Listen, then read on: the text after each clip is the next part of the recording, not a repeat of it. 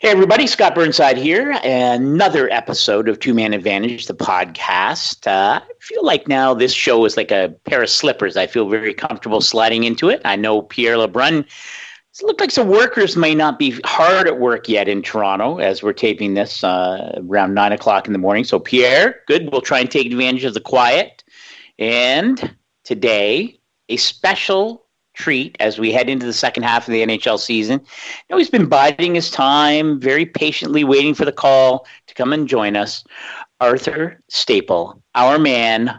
I was going to say on the island, but you're everywhere now. You're sort of on the island when the Islanders play there. You're in Brooklyn when they play there. You're on the road with the Islanders. But Arthur, it is grand to have you aboard here. Welcome.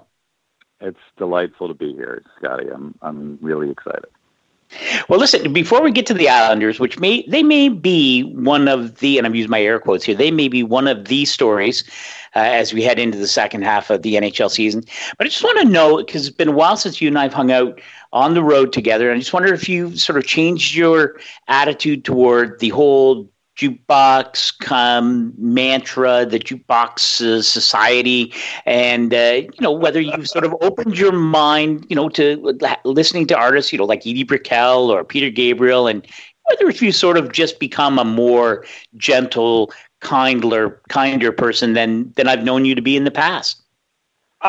well, I'll have you know, Scotty, that Edie Brickell and her husband Paul Simon are neighbors of mine. They live in the next town over from me Connecticut. So, well, la di da. Yeah, I'll have to. I'll have to. I'll have to just say that uh, if any either of us uh, has has greater respect for Edie Brickell, I'd have to say it's me because you know sometimes I might see her taking out the trash or at the corner store, and you were just you know programming songs of hers into random jukeboxes around North America. So um, uh, let's just uh, let's just say that I have a I have a healthy respect for her and her music. Uh, I just choose not to listen to it when I'm out having a good time. Okay. Okay, well, that's it. I, am a live and let live kind of guy. I just wanted, to, you know, wanted to get you, that out there because sometimes I am. So, and Pierre and I have spent a lot of time huddled around jukeboxes around North America and beyond. Uh, and I, you know, we're we're pretty sensitive to the whole jukebox culture, and uh, just want to make sure that we're all like we we should all get along. I think that's the that's really the message I'm trying to bring here. Sure, uh, but let's. I, I have a sorry. I have a healthy yep. respect also for Pierre's uh, jukebox musical taste. But um, ah, thank you, Arthur. Thank you. Do, uh, uh, I, I, believe Scotty's supposed to say duly noted now. So we're gonna, be, we're gonna be in San Jose next week for All Star, and uh, as usual, there will be a battle of wills over the song selection between Scotty and I. Yeah, that's it. But I Absolutely. but I have the I have the app, and Pierre doesn't know how to work an app. So there, I think I've got uh, a, I got a leg up. that's true. Um, but actually, this is a good sort of segue because at some point this spring, uh, we may be gathering. There's parts of our, certainly our athletic hockey playoff coverage team, may be gathering in a place I would never have imagined we would be gathering in the spring, and that is at Barclays or uh, some other Eastern Conference city to watch the New York Islanders play playoff hockey. And I got to tell you, uh, they may be one of the most confounding teams to me. And I was just looking before we started taping, Arthur, that you know, right now they are uh, they have 56 points. Uh, they were plus 18 in the goal differential, which is uh, tied for first in the Metropolitan Division. They're three points back of both Columbus and Washington. Um, they, you know, their power play isn't very good. Their penalty kill is meh. They're middle of the road in goals scored per game. They do. They are tied for the league lead in goals allowed per game. And I'm just curious about what your expectations were when you came into training camp and Barry Trotz arrived and John Tavares, as Barry Trotz was coming in one door, John Tavares was going out the other.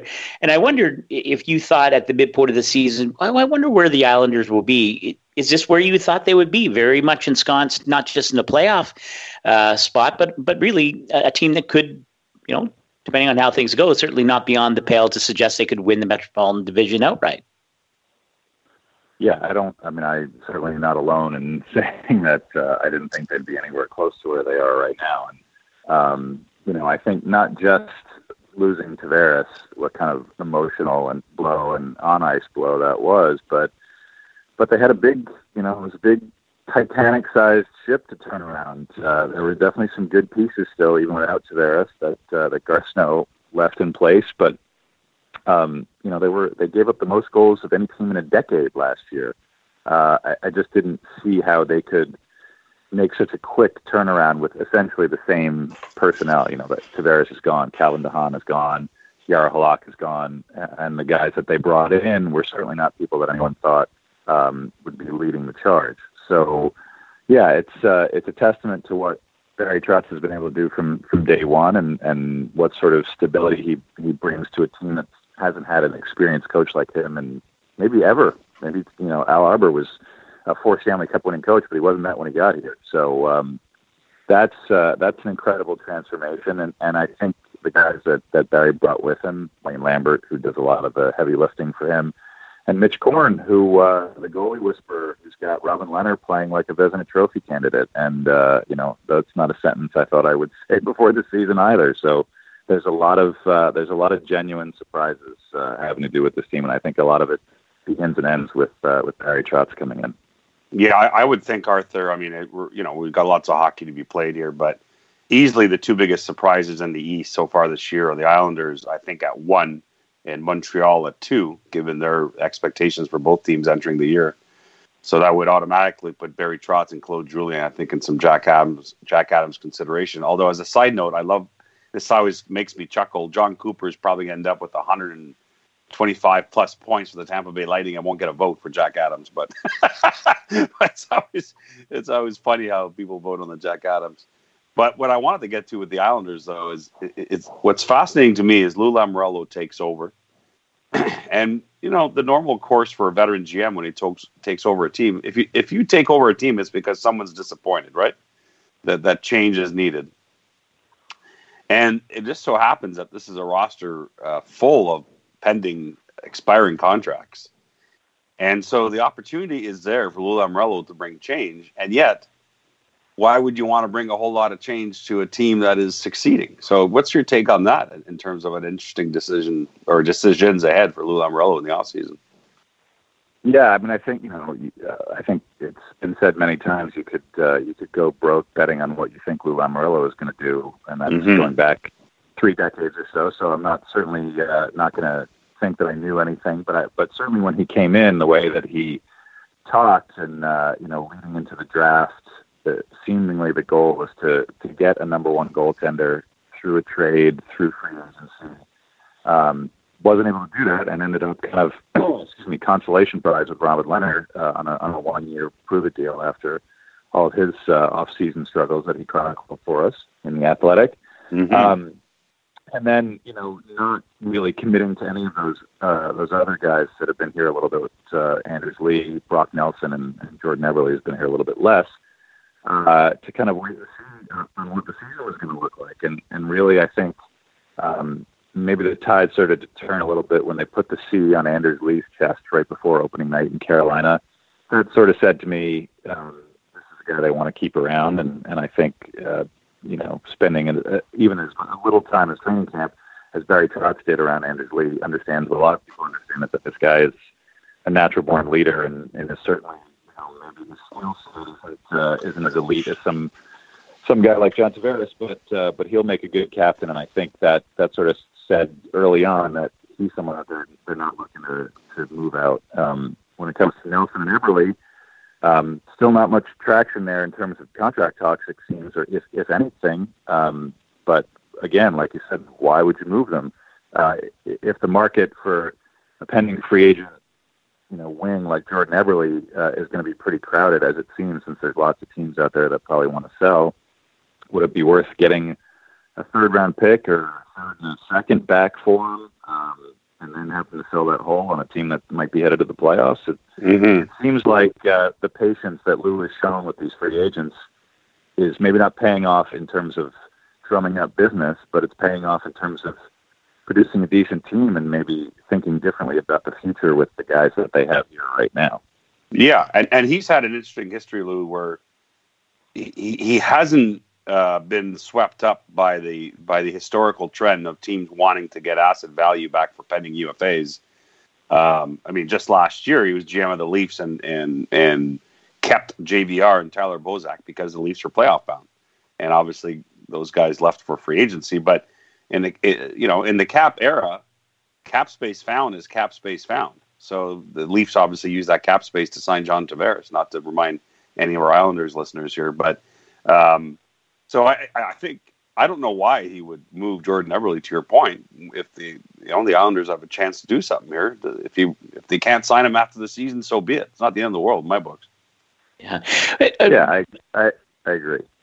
Yeah, Arthur, yeah, you, you we made uh, passing reference a, a couple times to Robin Lehner, and um, you know, you referenced the piece that he wrote for us in the Athletic early on, and uh, a very personal uh, examination of his own issues with alcohol and drugs, and and where he was at personally and emotionally, all those kinds of things. And you know, I, you know, not to overstate it, but it I, takes a high level of bravery and, and courage, I think, to as a pro athlete to make those kinds of, of comments, and especially a player who's just now coming into a new team and all those kinds of dynamics. And I, I wonder what you've maybe seen from Robin Lehner on and off the ice in terms of his personality and and maybe sort of spinning forward. I mean, is there a sense, you know, could he be the goalie that this team is has been looking for? And as you know, as we're chatting here, he leads the NHL with a 216 GAA. Uh, he has been everything and more that they could have hoped for. Where, how does he fit into this? Do you think?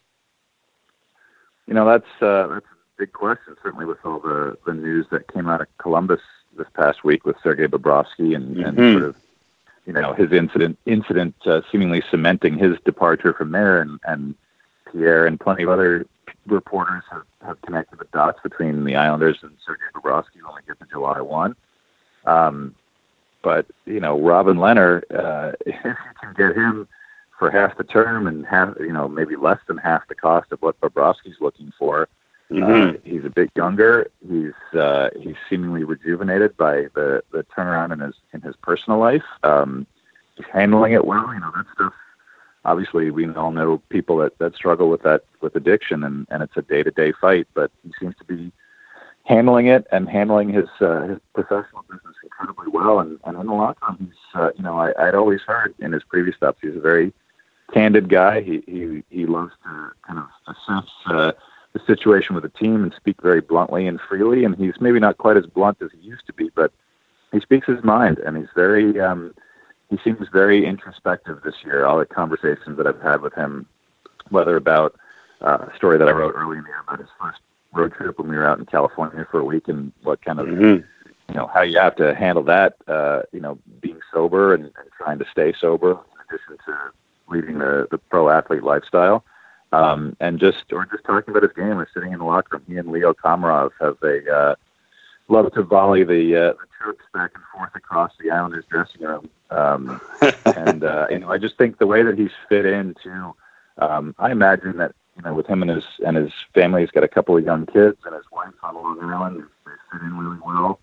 Uh, I would imagine he would want to stay, uh, and maybe that leads you to uh, you know, a, maybe a discounted deal versus what you might get with a guy with his numbers on the open market. So, mm-hmm. yeah, I, would have to think there's a, there's a future for him here, and if he pl- continues to even, you know, this is above what I think he could do long term. But if he's a if he's a nine, 18, 9, 20 save percentage goaltender, that's better than the Islanders have had, gosh, forever. Um, like Barry Trotz, this is new ter- territory for this organization that's struggled for you know, since Billy Smith hung him up to find a goalie that can handle a, a real workload and be a guy that's reliable. So, um, yeah, I, I imagine that the the seduction of a guy like Bob on uh, on July one is uh, is tempting. But if you've got a guy here who you took a chance on and is rewarding that chance with uh, with a fantastic season, uh, why wouldn't you commit to him a little bit more in the long term and then look at your other options uh, down the road?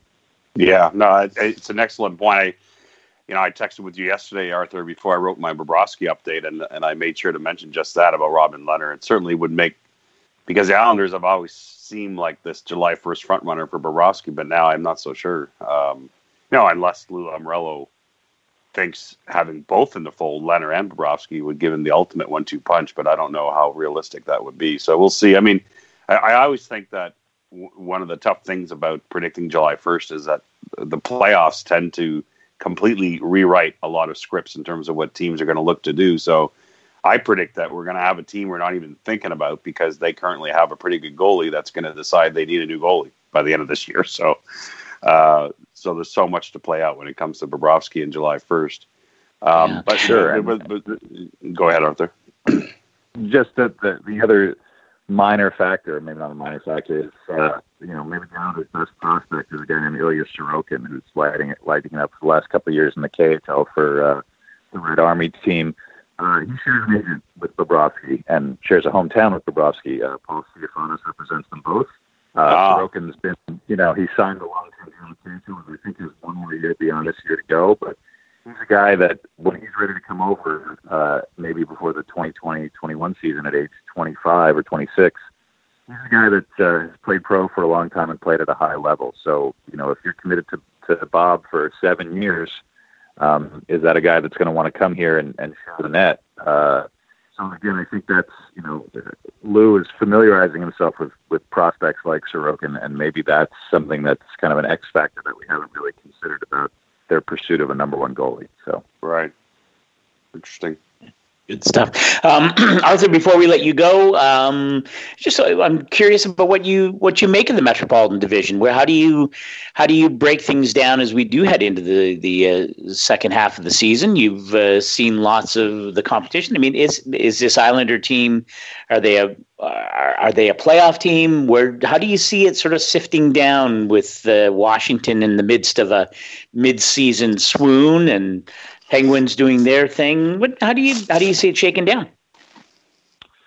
You know, it's I, I kind of felt before the year that it was pretty wide open. I, I didn't include the Islanders in that, but uh, but now that they are kind of pushing up towards the top, it it feels just as wide open as it did. I mean, I think there's a clear line of demarcation that uh, you know the Rangers and the Devils and the Flyers are kind of below the the water mark. Uh, Carolina's kind of bubbling around it, and the other four are are kind of the the class of the division right now. And you know, Pittsburgh bounced back from their struggles, and I'm sure Jim Rutherford will be active in the next uh, uh, you know six weeks until the deadline.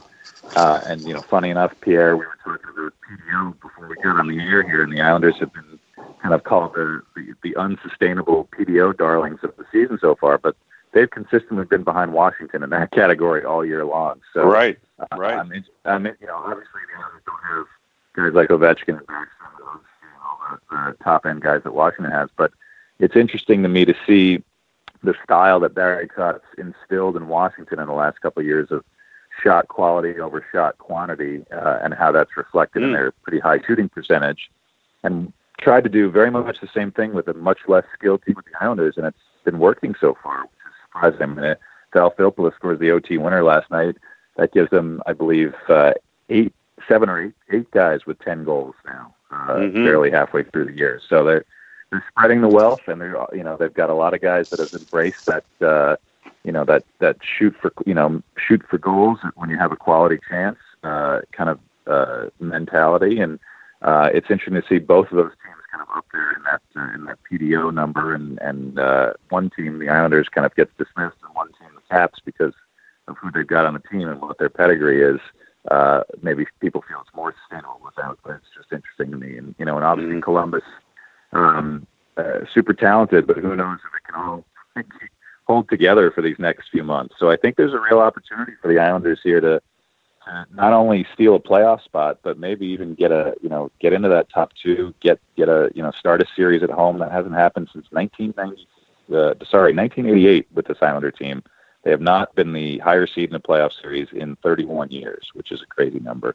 Uh, well, I, so, well, and it, it, Scotty wanted to let you go, Arthur, but sorry to interrupt. But I, we, we have to get to Tavares one last time because I was just thinking after the Islanders and Leafs just played, if there was any way to have a crossover series between the two teams, and it would require one team to finish quite higher than the other, and, and to have a obviously a wild card set up somehow. But uh, as you know, I wrote that piece where I interviewed Lou Lamoriello ahead of his return to Toronto last month, and uh, wow, the uh, the comments section just lit up, as did Twitter, as you saw, and uh, it, it, it is quite unbelievable uh, the the level of uh, what word would I use here? Help me out, Arthur. I, I, I, let's just say that even with the Islanders having this sublime surprise season, it has not tamed their anger at uh, at Tavares' exit. And and I must say, it, as you know, when you get to know John Tavares, you just can't believe what an amazing guy he is. Like it's it's so, you know, sometimes I could see why things are derived at, at, a certain athlete because of the way they handle themselves. But this guy is all class, and but I get it. I mean, the Islanders fans feel betrayed. I mean, it's it's one of those old natural uh, emotions of sport, right? Yeah, and I and I, you know, John is uh, is a student of, of the game and, and loves to talk about those kinds of things. I think he understood uh, at the time that uh, obviously it was an agonizing decision for him as, as late as it went into July one, and um, you know I think he understood once the once the euphoria of making that decision, the relief wore off, that there were going to be some unhappy people down here, and mm-hmm. um, you know I think uh, I think when it comes to things like Twitter and social media, it's always it's always uh, you know maybe the the one percent of the fan base that's uh, a little too intense and uh, and crosses a line pretty regularly. And I think that goes for all teams, not just the Islanders. Mm-hmm. um, so you know, I think in general, it's uh, when he comes down to play here, and and both both games, it's there's one at the end of February, and there's one. I think it's the last home game of the regular season. Both are going to be at the Nassau Coliseum, which is uh, awesome. A little loud, yeah. Which is a little louder and a little bit more passionate. Um, and I think the reception is not going to be great. But I, you know, my hope is that first night everyone gets it out of their system. They vent as they vented to me uh, on July one and for the days afterwards. And then on April 1st, I think it's April 1st, uh, you know, maybe there can be a little bit of reconciliation, especially if both teams are headed for the playoffs. They're not headed for a playoff series with each other right at, right at that the following week, um, and maybe uh, the cooler heads will prevail, and people will will accept that uh, he made his decision. Uh, it seemingly worked out well for both teams, if that's even possible to say. Uh, mm-hmm. And people can appreciate the the decade that he spent on Long Island, being the the face of a franchise that uh, that needed an anchor like him to to get out of where they were. Yeah, well said. Okay, now I am going to let you go, but but first I have. Has there been Arthur any kind of confirmation or discussion about just what a you you talk about the possibility to to be the home team in the playoffs. Home's a relative term for the Islanders.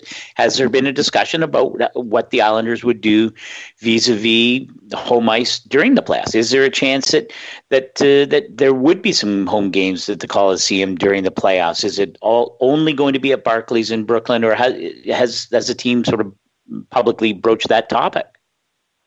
Now, for me personally, I would think that if you in this crazy situation the Islanders are in, you should petition the league to be able to reveal the the site of the game, maybe like 12 hours before to really oh, yeah. your opponent a little off balance. But, I, but I'm guessing that's not allowed. So I, my understanding is there the plan. You know, they had to have a plan in place, and I believe that plan is Barclay Center. Um, the, there's a number of reasons for it, but I think there's a continuity reason from the start of the year because when we started this season, you know, the Islanders were only going to play 12. You know, back in the summer, uh, the Islanders were only going to play 12 games uh, at Nassau Coliseum. That moved up to 20, which is basically an even split. Um, they've only got three left uh, now at Barclays Center for the rest of this uh, this season. But I think uh, there's that aspect, and I think it's uh, it's a financial aspect. You know, the Coliseum is not really outfitted to, to make a lot of uh, lot of playoff revenue. There's you know they've they've reduced the number of already small number of suites that were in there before. Um, you know, I think Barclays is just better equipped, and I and I imagine there'll be some unhappy fans because they get wanted to get used to being back on the island. But also in 2016, uh, when John Tavares scored that OT goal in Game Six to beat the Panthers, Barclays was as loud as the Coliseum has ever been. So I think, uh, you know, I think, and I I hope, but I don't have to hope too much that uh, the really passionate Islander fans, of which there are many, uh, will fill the building in Brooklyn, no matter who they're you know who they're playing against, uh, as long as they're in the playoffs. Because uh, by then, I think a lot of the fans will have have finally uh, moved on from Tavares and moved on from the the building stuff, knowing that their future is on Long Island, and they'll just be able to enjoy a team that uh, no one thought would be anywhere near the postseason uh, if they get there. Yeah, mm-hmm. good stuff. All right, Arthur, tremendous stuff. I know that you probably got what I am queued up on your uh, disc box iPod thing or whatever it is you listen to your music on. And uh, do pass along our regards to Edie Brickell when you're out uh, slugging your garbage in your Tony neighborhood. And uh, it's been a real treat to uh, have you on Two Man Advantage. Let's uh, let's revisit this as we get closer to the playoffs. It's a, it's a great story, and uh, as always, you've done a masterful job of covering it for the Athletics. So thanks for hanging out with us today. It's been a, been a treat. I'll have to research uh, some quality establishments that you like to frequent, either in Brooklyn or Long Island, for us to maybe maybe record a live one during uh, right before the playoffs begin. Oh, count us in. right on. Thanks, guys. All right. Thanks, Arthur. That was, uh, I, you know, uh, Pierre. I, probably people don't know. Arthur has given me a, a, hard time over the years about my jukebox selection. So I'm looking forward to, you know, maybe connecting in person with him in uh, as as the playoffs uh, get closer and if the Islanders hang in there. So I think that's a good thing. But um, that was terrific to catch up. And Pierre, as always, I know you aren't going anywhere because we will return in the briefest of moments with the second segment of Two Man Advantage, the podcast. So don't go away. All right, my friend, uh, let's uh, whip through the second segment here. I, I'm, i got to tell you, I'm really looking forward to a week from now, uh, give or take. You and I will be in the same uh, physical location in San Jose for All Star, and uh, we'll be taping Two Man Advantage live, as it were. Uh, just means we'll be sitting a lot closer than we normally do. And mm-hmm. I, just before before we move on, I got a couple things I want to run by you. certainly, Arthur mentioned uh, Sergei Bobrovsky. I'd like to get your take. You had an interesting piece uh, on him. Um, but I wanted to just to go back to Barry Trotz for just a minute. And I wonder, you you and I were both uh, sitting in the uh, in the the uh, media area at uh, T-Mobile Center after the Capitals won Game Five, won their first ever Stanley Cup, and um, I wonder if you if you were worried for Barry Trotz. Not that it's our business to worry about him, but you know to go from such an emotional situation in Washington last year, the last year of his contract, and you know as the playoffs went along, it seemed very clear that that regardless of how it turned out, that he would be moving on. Even though it sounds so strange for a Stanley Cup winning coach to, you know, to be to be t- changing jobs, but sometimes coaches who are emotionally invested over a long period of time they seem to need a break. And you and I have talked about this in the past about John Tortorella and going to Vancouver very quickly, and maybe you know did that maybe should he have taken some time to breathe and and I wondered if you felt the same thing about Barry Trotz because he signed very quickly his new deal with the Islanders and especially with Tavares leaving almost immediately after Barry took the job. You know, did you worry that it would what kind of what kind of situation it would be for him mm-hmm. because he he's emotionally invested. He always is, and the good coaches are. And I wonder if if you if you're surprised at that level of things because he's really you know he's done a heck of a job there and uh, with the Islanders. Yeah, I mean, I guess his situation is a little more unique. I mean, I worry about coaches who have been with the team for a long time who get fired and then take a new job right away because yeah. there's there, there's a certain mental duress that comes from having your pride shattered by by by saying you're not good enough anymore and and then if you turn around and start working right away i feel like you carry that burden of i'm going to prove everyone right away. The one thing i'd say in this situation is that the guy won a cup so that should alleviate some some of that duress. I mean no matter what was going to happen no matter what was going to happen in his first year with the islanders uh, no one's going to begrudge him from not knowing what he's doing. So I, I, would say it's probably a little less stressful for him than what it would be for a quick turnaround for any other coach because usually it comes after a real tough ending for that coach. Um, and uh, the other thing is, a lot of coaches, the end comes rather abruptly and, and it's kind of a shock to the system. Whereas, and you sat down with him during the playoffs, he knew. Like Barry Trotz knew probably before the playoffs even began how things were going to play out. So I think psychologically, and, and, it allows you to prepare, prepares your family uh, for what's ahead. And I mean, I wasn't the only one, but many of us reported during the Stanley Cup final against Vegas that we thought the Islanders would be a player for him once the Cup final was over. So there were hardly any secrets, and I think that probably helped the transition for him. Yeah, no question. And I, I mean, honestly, if if they make the playoffs, whether they stay in the top three, whether they get home ice advantage or not, to me, if the if the Islanders make the playoffs, and, and your your point about Claude Julien in Montreal is, is a very good one. In fact, they have one more point than the Islanders and hold down the top wild card spot as we're as we're taping this. Um, and there are always lots of good candidates. Uh, Bill Peters in Calgary should get a lot of recognition there. Pete DeBoer in San Jose. Um, but I, I, I, just don't. To me, it's like it's, it would be an absolute no brainer if that Islander team makes the playoffs. I just pencil in Barry Trotz right now. But it, anyway, that's me. So, your thoughts on that?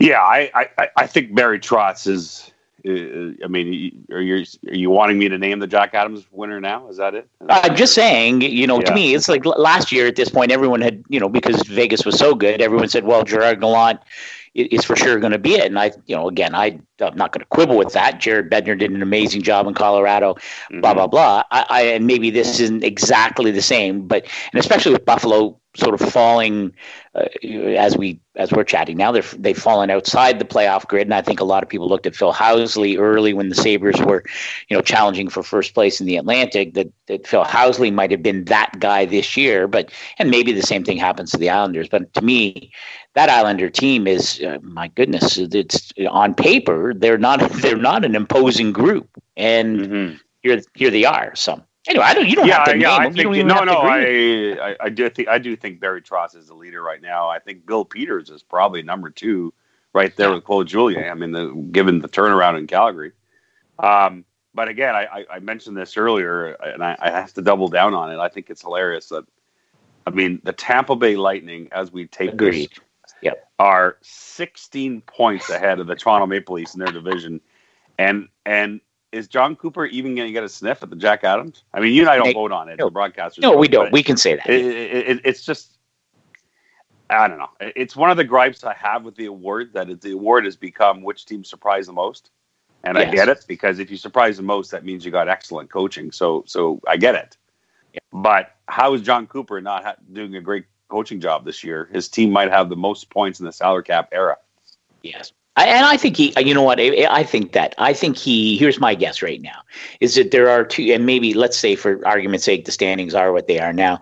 To me, it would be the three. I I think you're right. I think it would be uh, Barry Trotz. I think it would be Bill Peters, and I think Jon Cooper gets in there too. But I, I think he has zero chance of winning, even though he will be 40 points ahead of the Islanders or whatever it is at the end of the season. So your point's a good one. Uh, let's move on. I want to, uh, you had an excellent piece on Sergei Bobrovsky this week in The Athletic, uh, basically talking about his no trade, no move and, and this notion that did the incident um, that led to his being um, kept away from the team for a game and uh, um, and as our guy is Aaron Portzline, who was on last week, and others have reported it was stemmed from the fact that after being pulled in a game um, against Tampa, if I'm not mistaken, that he, he changed, showered, and basically was unavailable for the balance of the game, which is that's that's wrong, right? Like that's not that's not how you do it. And the team was upset. Obviously, John Tortorella was upset, and it led to um, to to his Bobrovsky being kept away from the team for a game so I, again, I know it's not it's a long thing. I'm getting to it though. And your piece talking about his situation as he heads towards possible free agency and whether this changes it. But as you wrote, he has been open from the beginning um, to exploring possible trades if if it was something that worked for Bobrovsky and for the team. And I wonder, right. do you think this changes it? And and and I want to add a, a second layer to this. D- does all of this change? What his value is. If you're a team that's looking, whether it's at the, you know leading to the trade deadline or f- looking for future into July 1st as uh, as free agency uh, opens up, does all of this change how you view Sergei Bobrovsky and a player you might want to lock in for and whatever the term might be, five or six or seven years? Does this change that? Do you think? No, it, no, because he just looks to me like a guy that that just needs a change of scenery, and and I still think he's going to be a top five goalie in the world, two time Vezina Trophy winner for a reason. Yep. Um, but what's fascinating to me, and, and I just it was one of those things where I just couldn't let go over last week because of the incident last week, and I kept calling sources around the league to try and figure out if there was more to the story, and finally, obviously, we stumbled upon it that because I think our assumption was that we didn't know if he would ever waive, that he might just walk right into free agency and, and really screw the Blue Jackets, essentially. right. But yeah. but as as I reported, it turns out, in fact, that uh, you know through through his agent Paul Theofanous, I guess they they not only told the Blue Jackets last summer they weren't going to negotiate an extension, but they eventually provided a list of teams that they might waive to go to if, if all things worked out. And I suspect part of that was, you know, perhaps signing an extension with that new team. I don't know. I mean, at the end of the day, I can tell you this. My understanding is Jarmo Kekalainen, the GM of the Blue Jackets, never phoned any of those teams, never acted on it, wanted Bobrovsky to be part of this season, and that's his right. I mean, yeah. the Jackets are all in. They're they're currently tied for first place in the Metro, uh, and, and, I think it, it, it, it, same with Panarin. I think that right now, and maybe this changes between now and February 25th, but right now, I think the sense is let's try and finally have a playoff run, and we'll deal with the rest later. Um, and so now, now here's the one thing I want to say. I'm just reading one of Aaron Portzline's stories from training camp. As you remember, Browski made quite a eyebrow raising comment on the eve of camp, and I'm going to read it here. This is on the eve of camp this this past September. Look at you doing research. I love yes. this. He said, I quote, after last season, I told the situation to the management of the Blue Jackets so they know everything. They know my plans for the season. They know my plans for the future. They know everything. They know exactly what we're going to do. Now, at the time, most of us translated uh, that comment as to mean that, well, we're not signing, which, of course, is still true to this day. But we now know that what he was also saying is we gave them a list of teams. so, right. Yeah. So it was even more involved than that. And, and again, I understand why the Blue Jackets, uh, you know, I mean, the, the, Blue Jackets, it's okay to commit to a season after everything they've put into building the team as it currently constitutes. It's a good hockey team. It's a team that was almost up three nothing on Washington last spring, and I think they they made the call last summer that despite the, the, the body blow that it was to not have Panarin and Bobrovsky sign extensions, that they would put all their eggs in one basket for this year. Um, the only thing I would ask you, I guess, would last week's incident give them pause for thought now if teams start calling again on Bobrovsky? Just in the sense of, you know, is this going to be an issue the rest of the year? Well, yeah. I mean, it's a, how does it how does it not become an issue? I mean, basically, the guy, you know, and I is it is it an unforgivable act. I mean, maybe there are some people out there who go, "Well, big deal, right? He got yanked from a game. He wasn't going back in, so he went and he got cleaned up so he could get on the bus early or whatever it is." But you know what? I, I can, and, and certainly the reporting seems to suggest that this was not. You know, this wasn't, and you you had this right from the get go. This was not a blow up with John Tortorella and Sergei Bobrovsky specifically. This was a real. This struck at the heart of the team concept, and I, for me, what's been no, fascinating. Is, yeah, but hold on, Scotty. But but that specific incident wasn't, but let's not kid ourselves. Oh, There's oh, yeah. still a frayed relationship between Tortorella and Bobrovsky as far as I can yeah. tell, like overall. Oh, yeah. I mean, yeah. well, I, I think there is, you know, and then you go back to the beginning. I mean, there's a guy who has been only ordinary in the playoffs the last two years. You know, was ordinary last year and was less than ordinary the year before, and basically has, you know, has has wants no discussion about. It doesn't publicly acknowledge that that's the case. So uh, to me, there's a gr- great disconnect on, you know, where he's been at with this team and his level of performance, et cetera, et cetera. So uh, uh to get back to your question, I, I don't know. I, I, don't know the answer to that because to me, the question has always been, regardless of how good Sergei Bobrovsky is during the regular season, as you note, he's a two-time Vezina winner. What can the Blue Jackets realistically expect from him in the playoffs? And I, I I don't know that anyone yeah. knows the answer to that. And but, but know, I don't they, think it's me, fair. I don't. I don't think it's fair just to put it on him. I think as a team, they've had guys struggle in the playoffs too. Like I yeah, okay. Him. I mean, I, the goalie's always going to share a bigger part yeah, of the pie okay. on that. Um, right. But here, here's the problem for for Jarmo Kekalainen as I see it right now. I mean, I mean, if he was going to trade him, he, he he should have done it last summer. The Agreed. problem now, as I spoke to a, a team executive from another team yesterday, if you're interested in Sergei Bobrovsky, like let's just say let's, we'll put a couple of teams out there. Let's say St. Louis. Let's say you're yeah. St. Louis. Right. Why would Doug Armstrong give up assets for Sergei Bobrovsky now unless he thought Bobrovsky could save their season? And to be fair, they're not completely out of the Western race now suddenly because it's a turtle race in the West for the wild card. But right. if you're Doug Armstrong, why wouldn't you wait till July 1st and give up no assets to get Sergei Bobrovsky? So I think that's one of the positions now that that that Columbus is in. And again, I don't think Columbus has ever had any intention of moving him. Let me double down on that. I, I honestly yeah. believe that Jarmo Kekalainen has never phoned a single team this year about him. Um, but I'm just saying, if he changes his mind now, you're going to run into that in terms of teams that just say, you know what, I'll, I'll, we'll just wait till July 1st. Secondly, even if he did find a trading partner for Sergei Bobrovsky before the 25th, and maybe he will, he then has to turn around and find another goalie. He can't just. Agreed. I mean, this is a team that wants to win this year, and Korpisalo has been a terrific story of late. But he needs he needs a you know, barring you know, I, I know they're happy with some of the guys in their organization beneath too, but he needs an experienced goalie to come in and, and help Korpisalo. So who's that guy? That's a yeah. separate trade. Right. So uh, again, there's lots of time between now and February 25th, but but it's not just about whether or not he gets a really good offer for Sergei Bobrovsky. It's about the fact that he wants to win and he needs goaltending right now.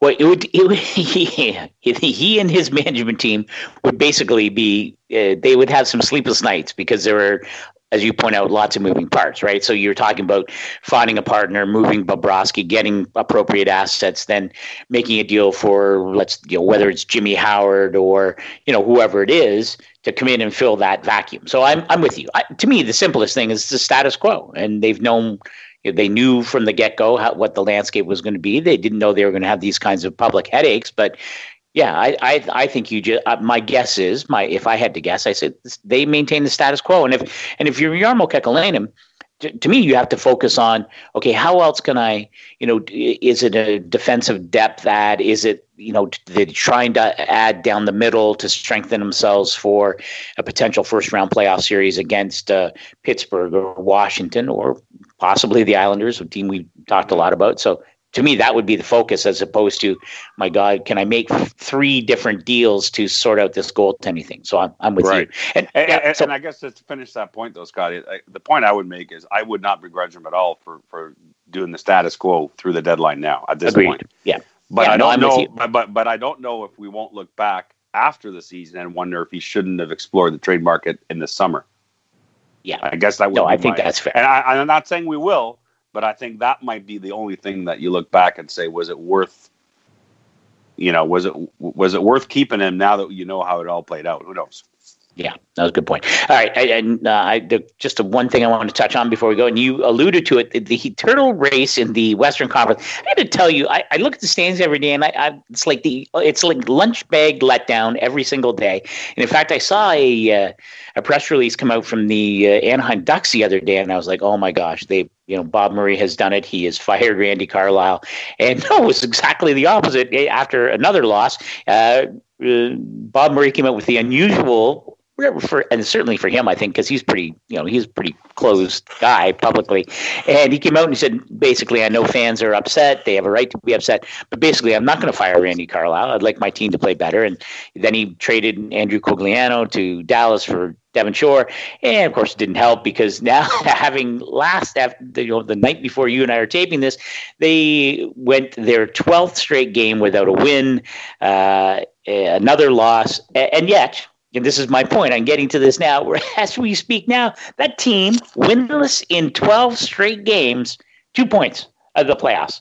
That, uh, yeah, and, that's and, a travesty. And, and Colorado lost nine of ten, I think. I think it was nine of ten. Only, not 10, only, yeah. and not only are they in the playoff spot this morning, they're not even in a wild card. They're third in the they're, they're third, in third place. it is so. Uh, it, so the the, it's the embarrassing. West is, uh, the West is. I mean, the top of the West is fantastic. I mean, Calgary, yeah. San Jose, and Vegas are three juggernauts in the Pacific, and obviously Winnipeg is Nashville is advertised in the Central. But yeah. after those five teams, oh my goodness, who knows what we're getting? And and and you know, there's a seven point difference between the last playoff spot in the East and West right now. That's that is remarkable. Like that, that yeah. is a, a, a real difference. I mean, what does seven points translate to by the end of the year between the East and the West for the last playoff spot? Twelve points? I don't know. Yeah, um, it's huge. So, so it, it is crazy. It's allowed teams like uh, Edmonton and, and, and Vancouver and even St. Louis, which seemingly was white flagging it three weeks ago in terms of you know teams phoning and trying to vulture players and uh, it's crazy. Yeah. So, um, you know, I, I and and I think what it really tells you, and it, it's similar to last year when Tampa really, I mean, listen, I say this all respect to the Devils, and the Devils were a great story last year. Taylor Hall won the Hart Trophy, but the there was such a cherry on the sundae for Tampa Bay to win the Atlantic last year over Boston and yeah. Toronto because they caked walked over New Jersey while Boston and Toronto had to slug it out over seven.